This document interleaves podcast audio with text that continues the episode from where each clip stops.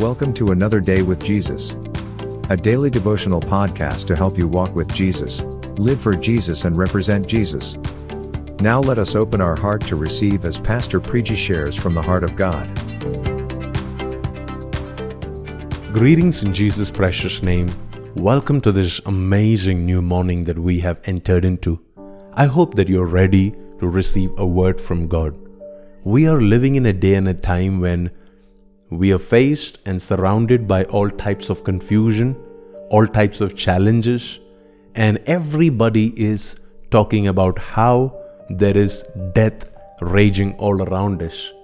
It could be because of a coronavirus pandemic, or it could be because of joblessness, or homelessness, or starvation, or the war that is raging in different parts of the world, or the crazy winter that people are facing and there is lack of resources.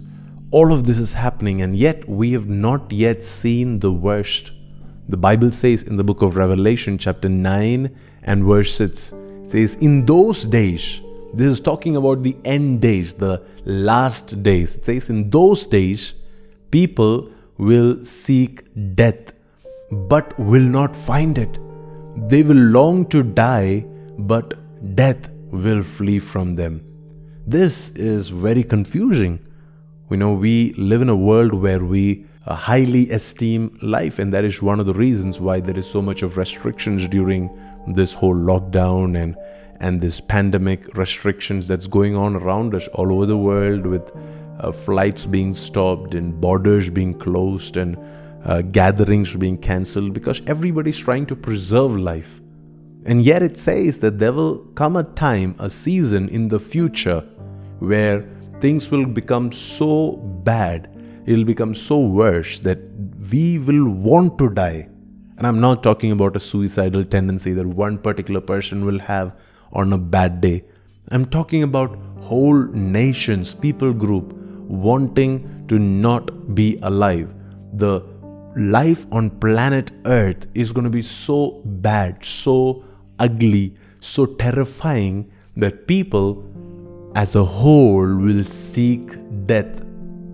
Just like all over the world, there is this continuous pursuit right now to find vaccination to a particular sickness. In the same way, people are going to seek death and still will not find it. They will long to die, but death will flee from them. Jesus said about this when he said that People in those days will ask the hills and the mountains to fall upon them because that's how great their pain and their anguish is going to be. And my question is this if this is the world that we are going into, that we are going to finally arrive to, how can we be prepared? What can we do so that we are not deceived and we are not swept away like the rest of the world? You know, whenever we make the reason of our living or the reason of our being alive the circumstances that we have around us, the good things that are going on around us, the blessings that we experience, and the jobs that we have, and the good health that we have, and the good things that we have got going on in our relationships. Those are all temporary things. And there may come a time when we do not enjoy those privileges. Our reason for life, our reason for joy, our reason for happiness cannot be circumstantial. It cannot be based on external things and external evidences. Our reason for hope, our reason for joy, and our reason for life has to be something internal.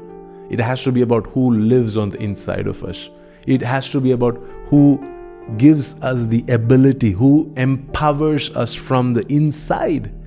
And when we have this author of life on the inside of us, when we have the presence of God that dictates life, that births life, that renews life on the inside of us, and that life is what is flowing out when we are faced with adverse circumstances when we are faced with people that don't like us, when we are faced with people that don't support us, don't value what we are doing, I'm telling you that you would not be discouraged. Because now you're not basing your life choices and decisions based on what you're surrounded by, but you're making your life choices based on who you are filled with.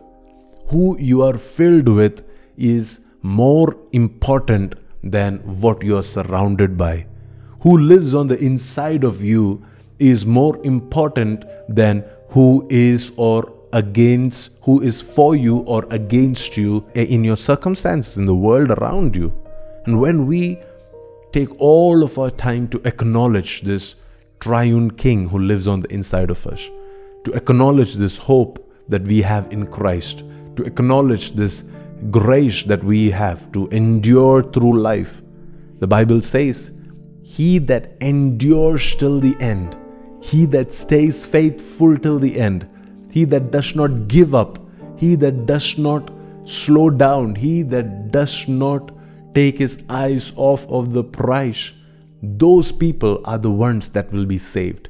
Those people are the ones that will inherit salvation, that will inherit their eternity. Those are the ones that will enjoy something so glorious and beautiful that the pain on this earth will look like a tiny shadow.